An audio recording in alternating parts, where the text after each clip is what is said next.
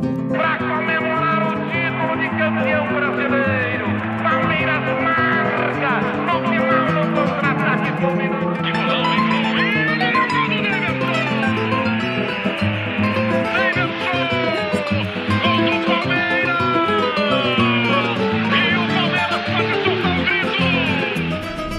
último podcast eu falei que o Palmeiras era simplesmente o sonho de qualquer pessoa que goste do esporte de alto rendimento pela consistência, pela capacidade de superar adversidades.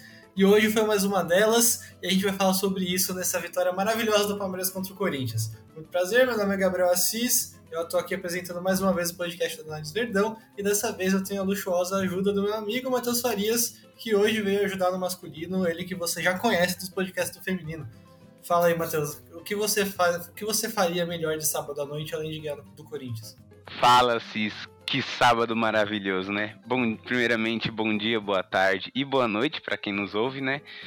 E assim, que perfeito terminar o sábado dessa maneira, uma vitória num clássico após vir de uma classificação heróica na Libertadores, né? Então assim, não tem sensação melhor do que ser palmeirense. É, é isso, como diria o Rony Elson na saída do campo contra o Atlético, ser Palmeiras é algo extraordinário. E que extraordinário o Palmeiras vencer esse jogo. O time claramente cansado. É, o Corinthians. é, eu costumo brincar né, que poucas coisas fazem o ser humano se, é, se mobilizar mais do que o medo. E o Corinthians estava extremamente pressionado. Eles sabem que sabiam que se perdesse o mundo ia cair na cabeça deles, e como está caindo. E então a gente vê um Corinthians muito motivado, muito mobilizado, assim, tendo um rendimento físico de intensidade até acima da média para esse time. E mas o Palmeiras conseguiu administrar, né? Acho que é, acho que apesar do Corinthians ter, ter dado feito, alguns lances de perigo, o Palmeiras administrou bem, o Corinthians não teve nenhum nenhuma chance na cara. E principalmente que espetáculo o Palmeiras abrir nove pontos para o Corinthians, abrir nove pontos na liderança e principalmente faltando aí. ah, vamos lá. É, faltam. Agora acho que faltam 16 rodadas. Isso, então faltando 48 pontos para serem disputados, o Palmeiras precisa de mais 27 ou 30 só. Então você vê que é um Palmeiras que vai se aproximando da pontuação de campeão. É, tá com uma, ganhou uma gordura boa, fundamental para encarar as próximas duas pedreiras contra Flamengo e Fluminense, que vão ser difíceis, mesmo com, com o Palmeiras tendo semana livre, vão ser jogos complicadíssimos e jogos que o Palmeiras pode é, se afastar ainda mais dos concorrentes. Então, meu Deus, que, que jogo importante, que jogo maravilhoso com. Enfim, uma vitória de, de hierarquia, né? O Palmeiras se tornou agora isolado, o time que mais venceu o Corinthians em Itaquera, com seis jogos vencidos lá. Fenomenal, Matheus. E vamos, vamos lá, vamos começar do começo com falando da parte física do jogo, que eu acho que foi uma coisa muito. Todo mundo já estava falando antes, né? Eu também não, não tinha grandes expectativas assim sobre o desempenho do Palmeiras. Eu, eu até é, brinquei que, poxa, assinava o empate hoje tranquilamente, porque sabia que fisicamente ia ser muito complicado. É, e foi isso que a gente viu mesmo. A gente não viu um Palmeiras com aquela pegada que a gente está acostumado. E a gente não viu o Palmeiras criando muita chance, jo jogando rápido, é, chegando sempre na área com volume de jogo alto, né? Sim, sim, Assis. E assim, é como você falou, né? É, administrou muito bem. Para mim, a palavra do jogo é administração, porque o Palmeiras soube muito bem fazer isso. É, nós não vimos hoje um Palmeiras muito intenso, inclusive teve algumas falhas que a gente vai falar um pouco mais para frente, mas que o Palmeiras foi inteligente. O Corinthians criou, claro, algumas oportunidades em lances em que teve espaço no meio-campo, em lances, por exemplo, que o Renato Augusto dominava a bola com sem pressão, e aí sim causou é, problemas para o Palmeiras, mas mesmo assim demorou para acertar o gol, se não me engano foi um chute do Corinthians, do Renato Augusto, no Corinthians não, do Renato Augusto que acertou o gol, que foi aquele que o Everton espalma pro canto, bem no primeiro tempo. Então, o Palmeiras soube muito bem controlar esse jogo, mesmo passando por essa dificuldade. E no Brasileirão é isso, né, cara? E não só no Brasileirão, como você tendo um elenco curto, né? Eu não esperava muito do Palmeiras também, mas me incomodou algumas coisas também. É, você viu eu falando a todo tempo lá no grupo. Então, assim, é, acho que são coisas que necessárias para quem quer ser campeão brasileiro e ainda estar na Libertadores disputando e sendo competitivo. Não, pode crer, pode crer assim.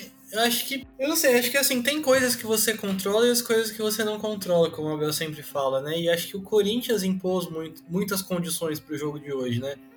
Esse momento de extrema pressão, além de ser um clássico, colocando, adicionando essa pressão que o Corinthians está sofrendo pelo péssimo desempenho recente, porque já caiu na Libertadores, acho que é, existem outros times muito mais preparados para tentar alcançar o Palmeiras do que o Corinthians, na minha humilde opinião. O Corinthians está eliminado da briga pelo título. Acho que nunca esteve de verdade na briga pelo título, porque nunca jogou para isso. Mas acho que agora já, assim, é desempenho e pontuação, né? Isso credencia o Corinthians a brigar pelo título. Então acho que já foi eliminado também. E tem ainda uma. E pode ser que o que já caia na Copa do Brasil na quarta-feira também. Aí o ano restou simplesmente brigar por Libertadores. Então acho que além de, do clássico em si já ser um fator para mobilizar para caramba os jogadores, ainda tem essa pressão de estar tá tendo que jogar a vida mesmo. Então, é, além disso, o Corinthians jogou um dia antes que o Palmeiras na Libertadores na semana passada. O Vitor Pereira rodou mais o elenco. É, então acho que o Corinthians hoje teve uma, um rendimento físico mais legal assim do que, o, do que, o, do que o, a média desse time do Corinthians, né? É, se não é um time que pressiona absurdamente, mas fechava muito bem o centro do campo, também estava conseguindo. É, os laterais estavam conseguindo marcar bem de perto as pontas do Palmeiras e aí também tirava espaço.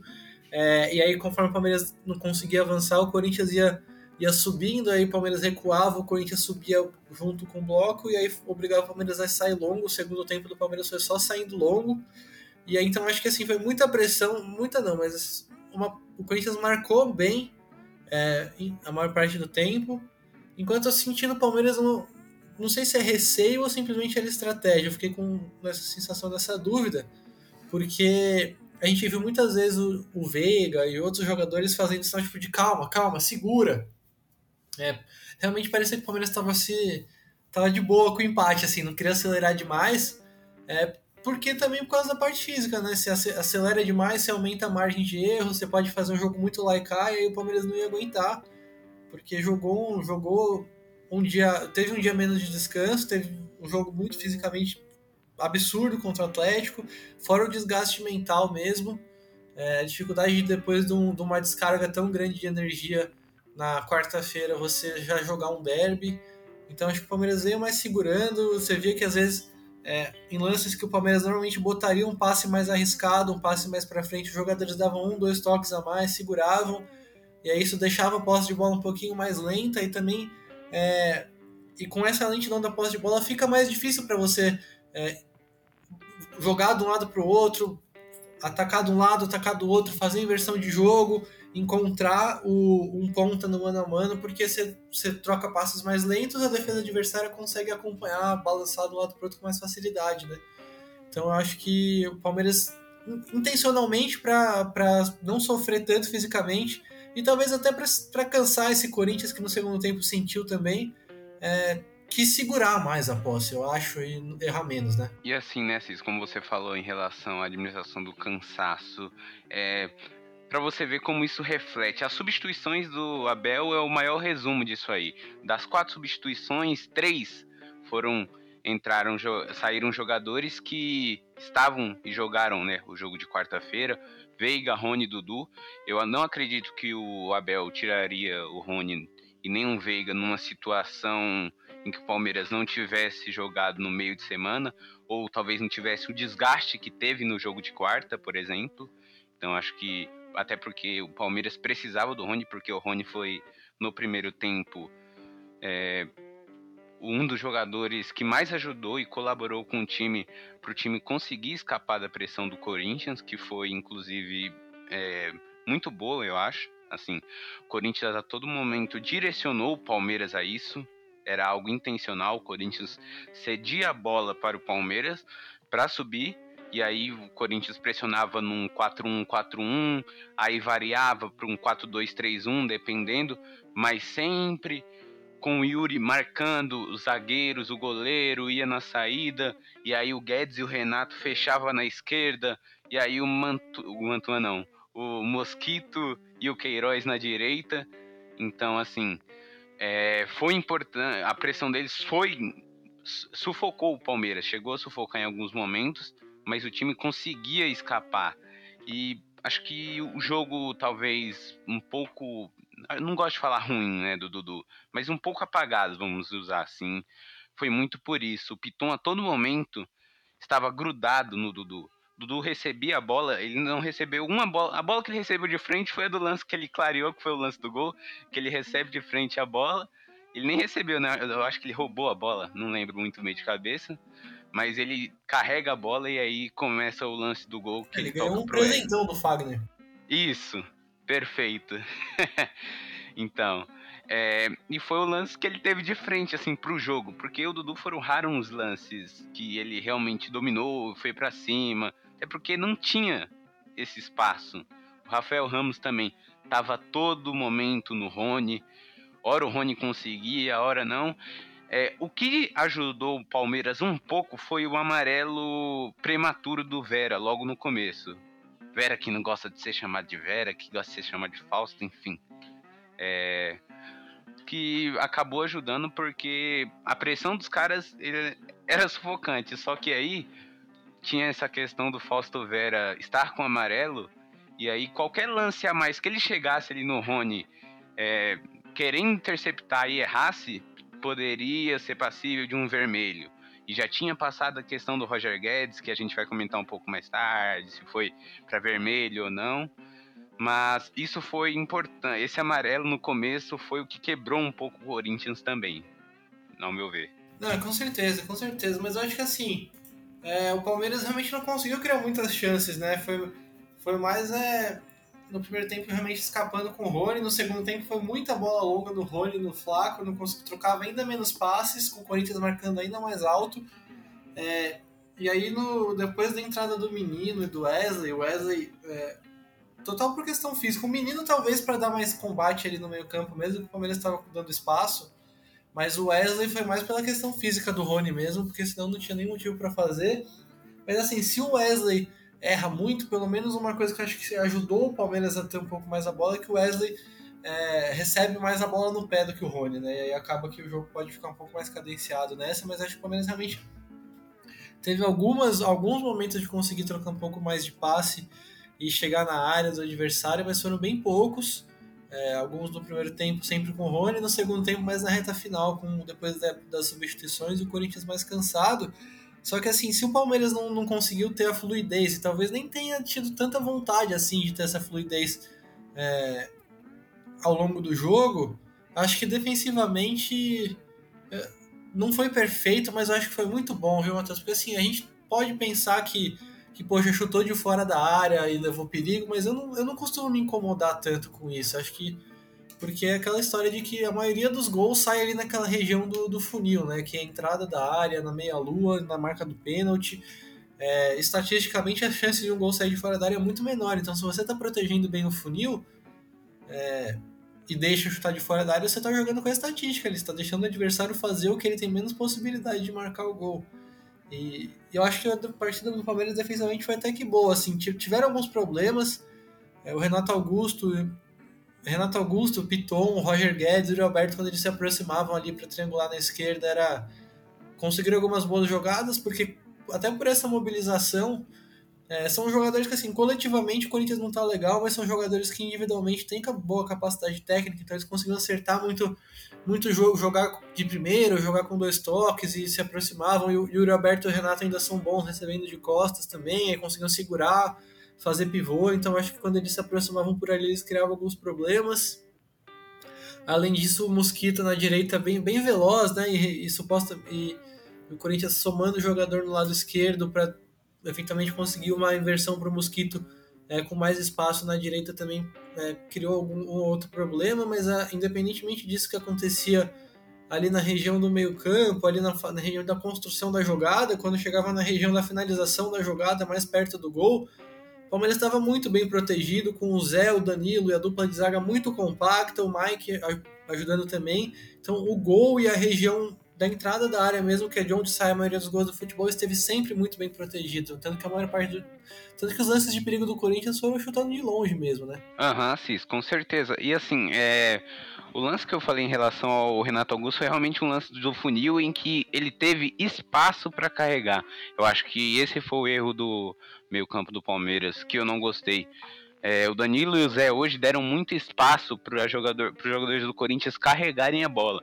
Isso não é em transição, como costuma acontecer em alguns casos, mas é, em organização ofensiva. O Renato Augusto pegava a bola e realmente tinha um espaço para carregar por problemas no time, na pressão. Seja um bote errado do Danilo, ou um mau posicionamento, e aí teve essa bola que ele conseguiu carregar, ele que surgiu de um lateral, ele mesmo conseguiu carregar, levou até um pouquinho ali perto da meia-lua e bateu. O Everton fez uma boa defesa. É, e você falou agora em questão do Mosquito, é, quero falar do Piquerez, como a gente tá falando da linha defensiva, atuação do Piquerez, cara. É, o Mosquito teve um lance só, que foi o lance lá que o Renato Augusto chega batendo de dentro da área, de dentro da área, e aí o Everton consegue encaixar. Esse aí, inclusive, foi um dos poucos lances que eu me lembro que o Corinthians finalizou dentro da área mesmo. É, e tirando esse lance aí que o Mosquito criou a jogada. E um dos poucos momentos ruins do Piqueires no jogo, né? Que ele tomou. Aham. Mas de resto ele ganhou tudo. Porque o Piquerez, ele foi muito esperto. O que ele encurtou o lance, toda hora ele interceptava lance para o Mosquito não receber essa bola. Qual era a ideia? Não deixar de forma alguma o Mosquito receber. Ah, não é ele receber de costa, é ele não receber de forma alguma. Não poder, não poder ter tempo para girar nada.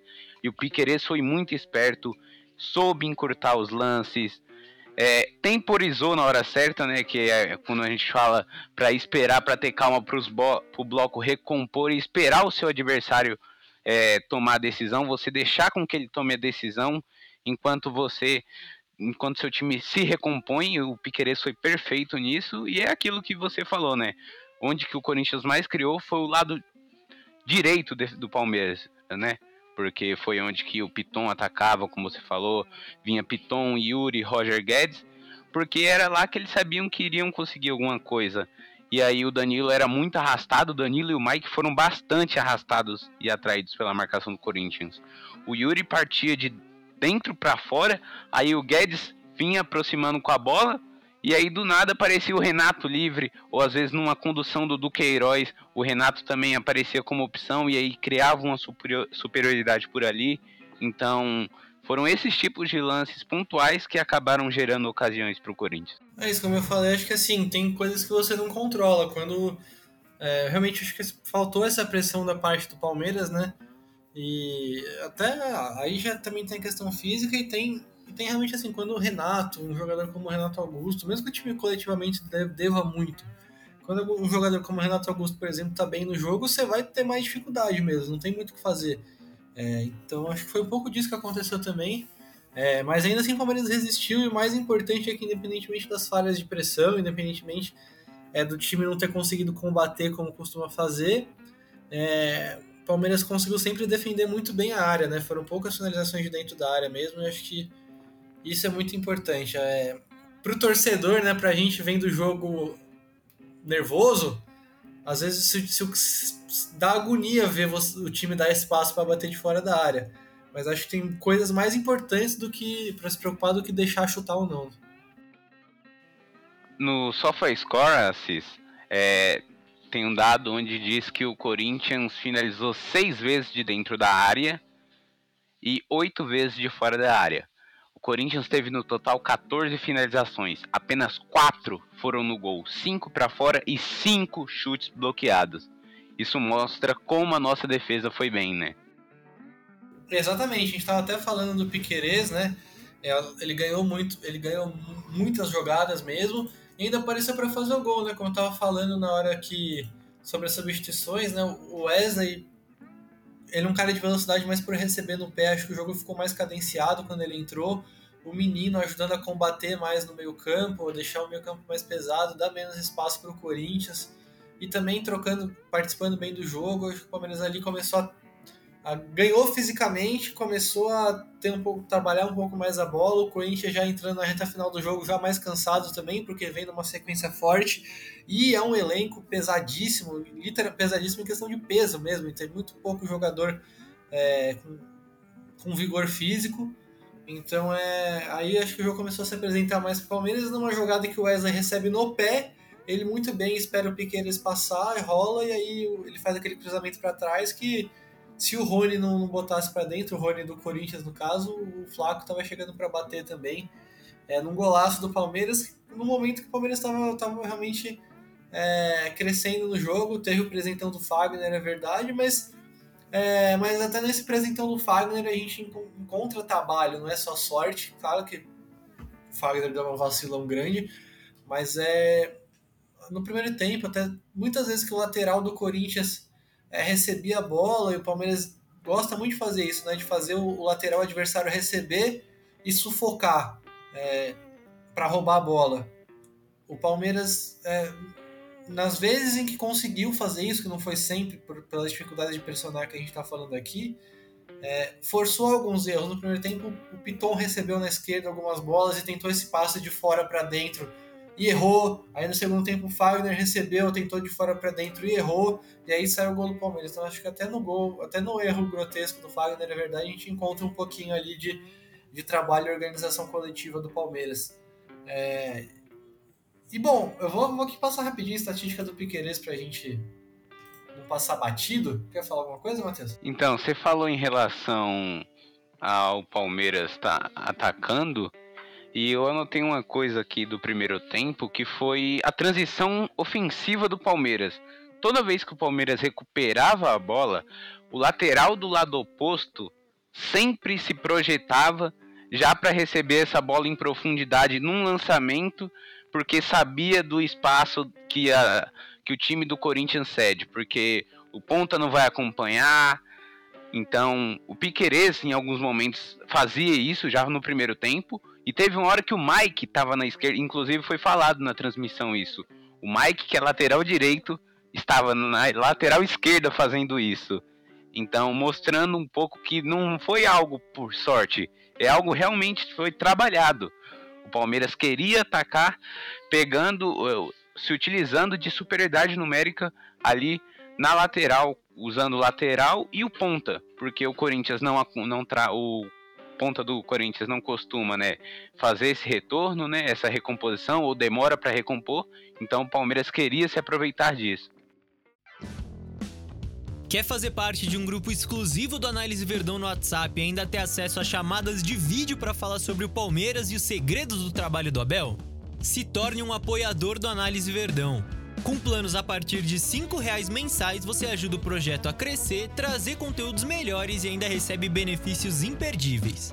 Acesse apoia.se barra Análise Verdão e faça parte.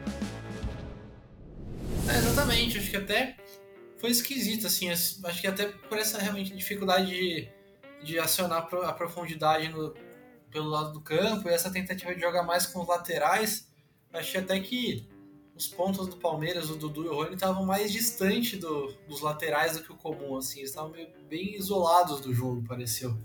É, mas enfim, é também por todos esses motivos que a gente já falou aqui.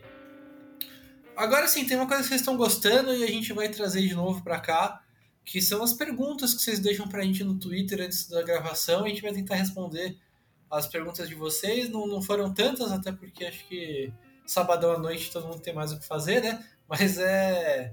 Mas a gente vai comentar aqui e, e se não tiver nenhuma pergunta sobre um, um outro assuntinho aí, a gente vai ter que falar porque, porque merece. Vamos lá. Vamos juntar duas em uma aqui que já tem. que são parecidas. Marcelo Marcons, nosso apoiador, patrocinador master, que estava com a gente tomando uma no pré-jogo contra o Galo, é, perguntou o que a gente achou da dinâmica do ataque com o Flaco depois do Tabata. E, e o Gustaquinho perguntou se, o Palmeiras precisa de entrosamento com o Flaco para saber quando acioná-lo ou se precisa mudar o esquema tático. Então vamos, vamos dividir em dois.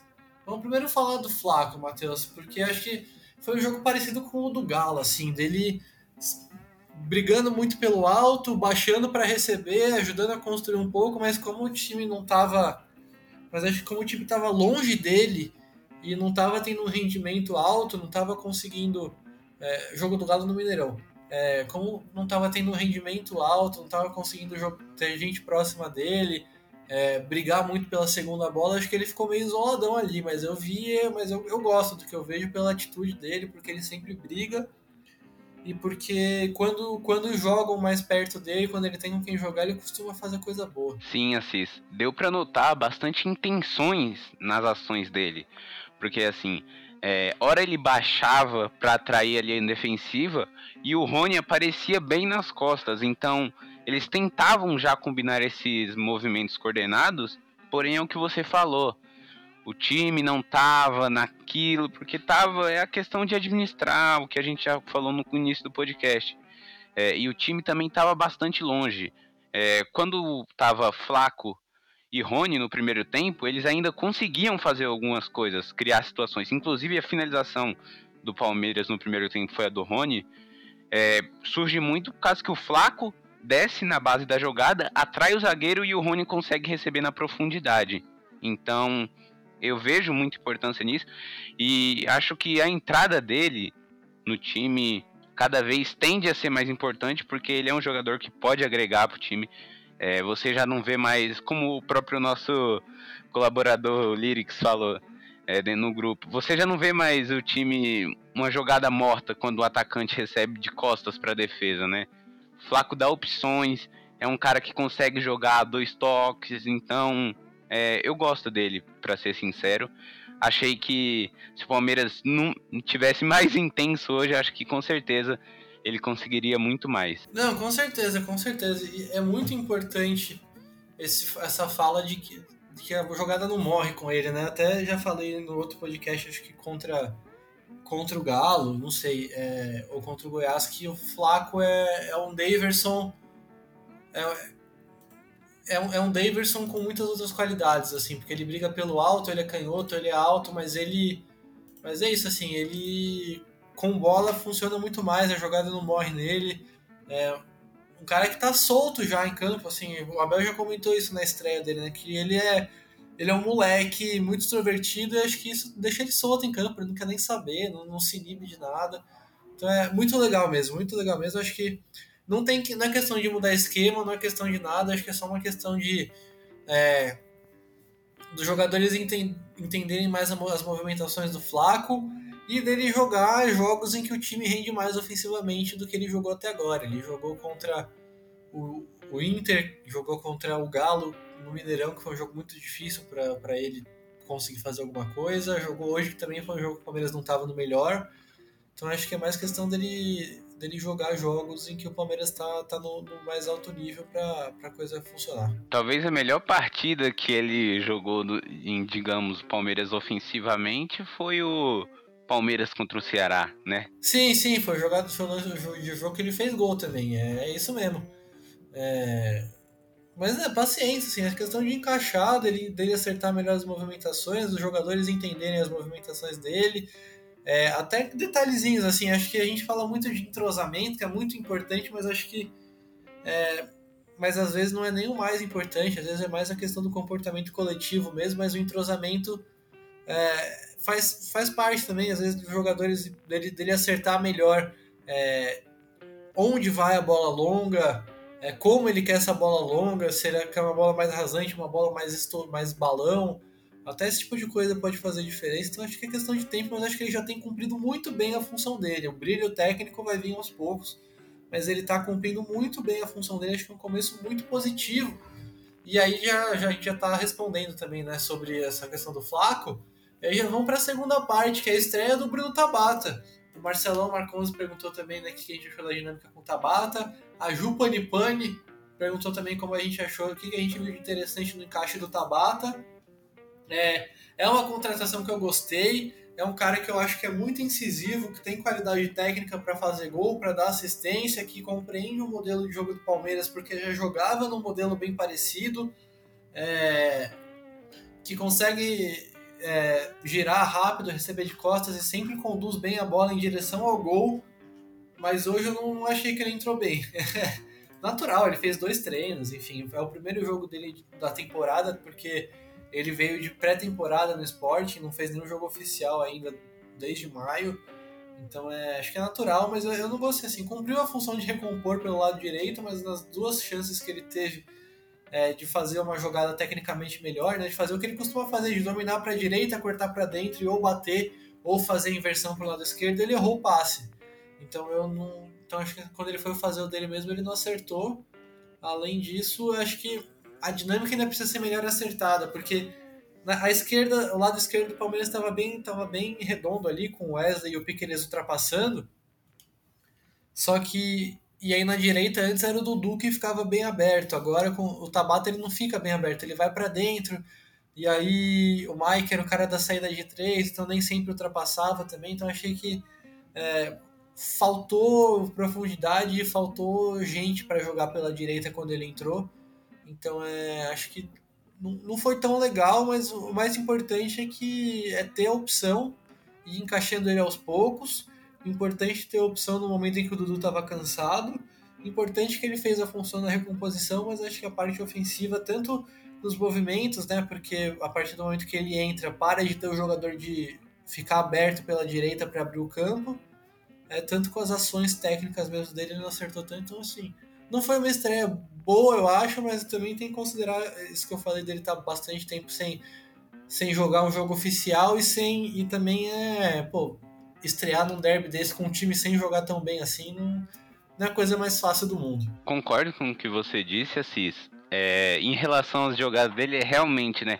Ele poderia ter feito uma jogada semelhante ao que o Du fez no lance do gol, só que aí ele na hora de trazer a bola para dentro, ele erra a inversão pro Wesley.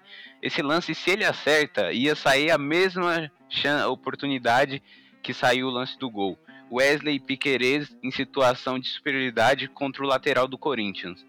Então, assim, é, é uma boa contratação, com certeza, mas, é, como você falou, hoje não esteve bem então, mas ainda não podemos ser injustos porque vem de pré-temporada, tem tudo isso. Então acho que vou esperar uns três joguinhos, um tempinho para ele, né? Tem que dar um tempo para ele, para ele se acostumando, assim como a gente deu tempo para o Flaco.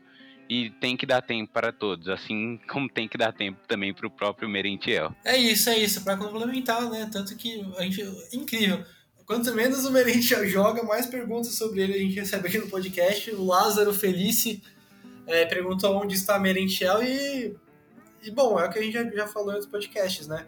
É, o Merentiel, ao contrário do Flaco, até o Abel já disse isso em coletiva, que é um cara mais introvertido, um cara mais tímido. Né? Nos jogos que ele jogou foram só dois.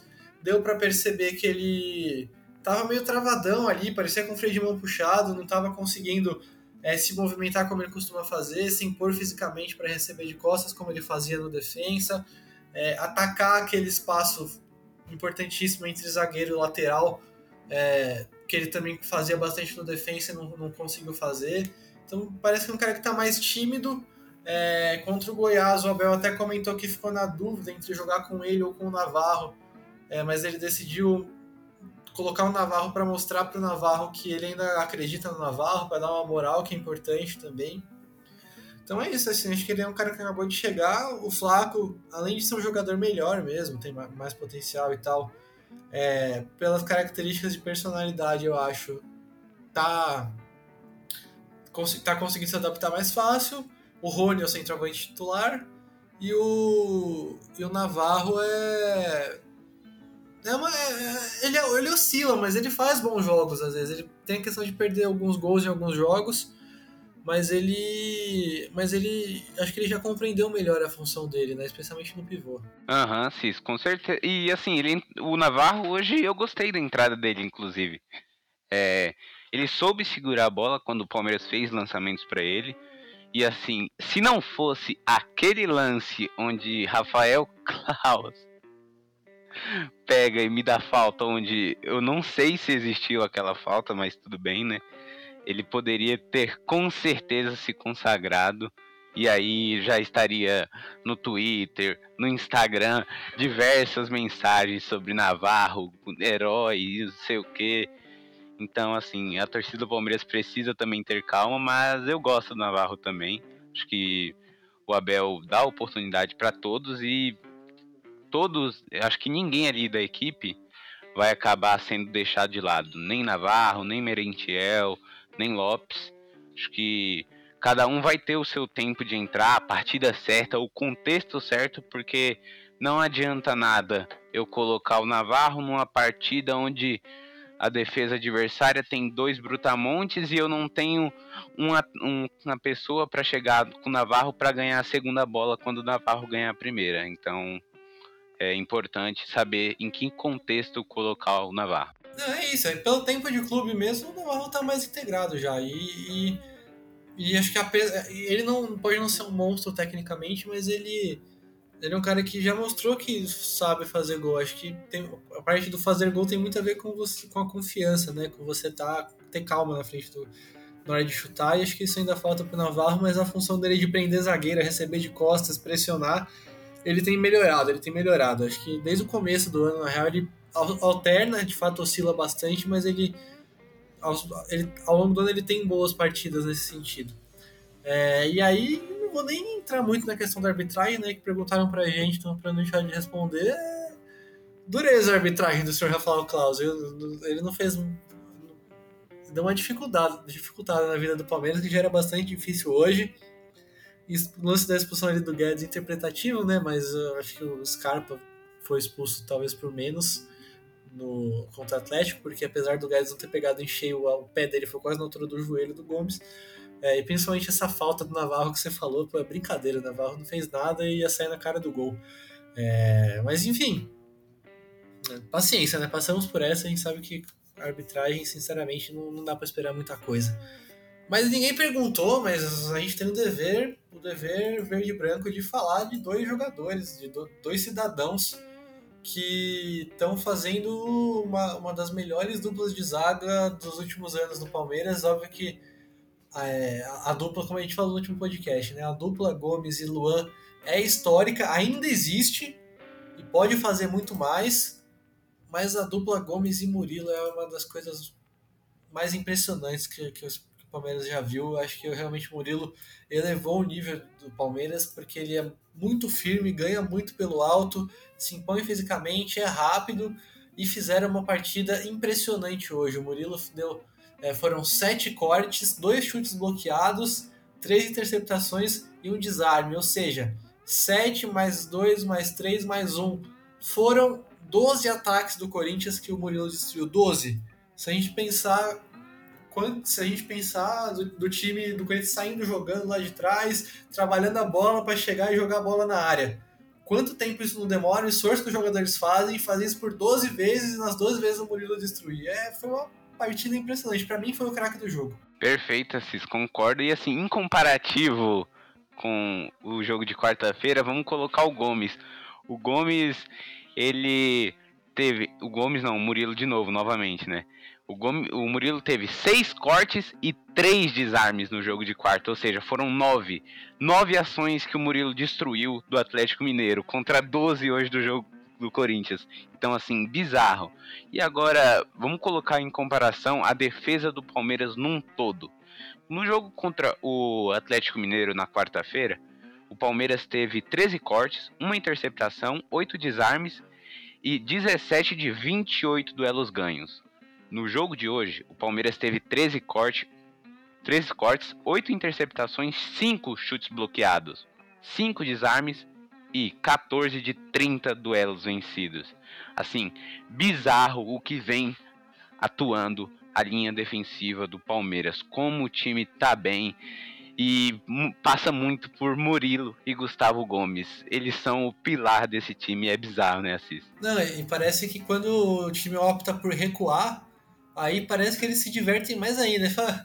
É só ficar paradinho aqui rebatendo bola, eles podem fazer isso o dia inteiro.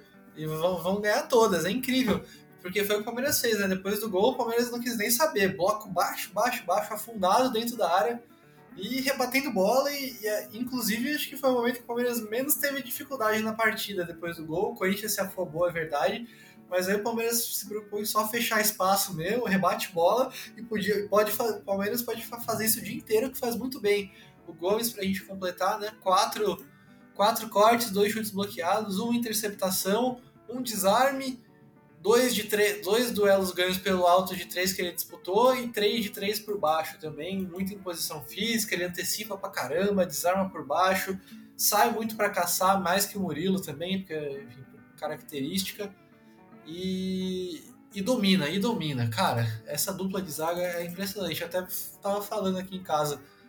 Quando o Murilo foi contratado e aí a gente foi ver os jogos dele na Rússia para tentar entender que jogador é esse, é, eu gostei, dava para saber que, era, que o cara era, era bom, tinha qualidade. Assim, eu pensei que era de razoável para bom, mas eu não sabia que ele era tão bom. Que zagueiraço esse cara é. É, zagueiraço mesmo, zagueiraço mesmo. E eu até achei surpreendente, assim, ele tinha surgido muito bem no Cruzeiro, ele ficou um tempão na Rússia, assim, acho que ele podia ter até alçado voos mais altos. Não sei exatamente o que aconteceu ali, mas agora no Palmeiras ele encontrou o lugar dele. Puto, que zagueiraço, que zagueiraço. Não tem muita, não tem muita, muito adjetivo além disso, mas é que realmente é, é incrível que essa dupla de zaga tá jogando e, e que benção, que, que, que achado, que achado Parecia que não dava para ficar melhor do que Luan e Gomes pela história que eles construíram, mas conseguiram, conseguiram. É, e, enfim, se não tinha mais nada para falar, acho que a gente pode encerrar por aqui, porque a rapaziada também, é sacanagem fazer ouvir uma hora inteira de podcast. é sacanagem, né? Justo não sábado.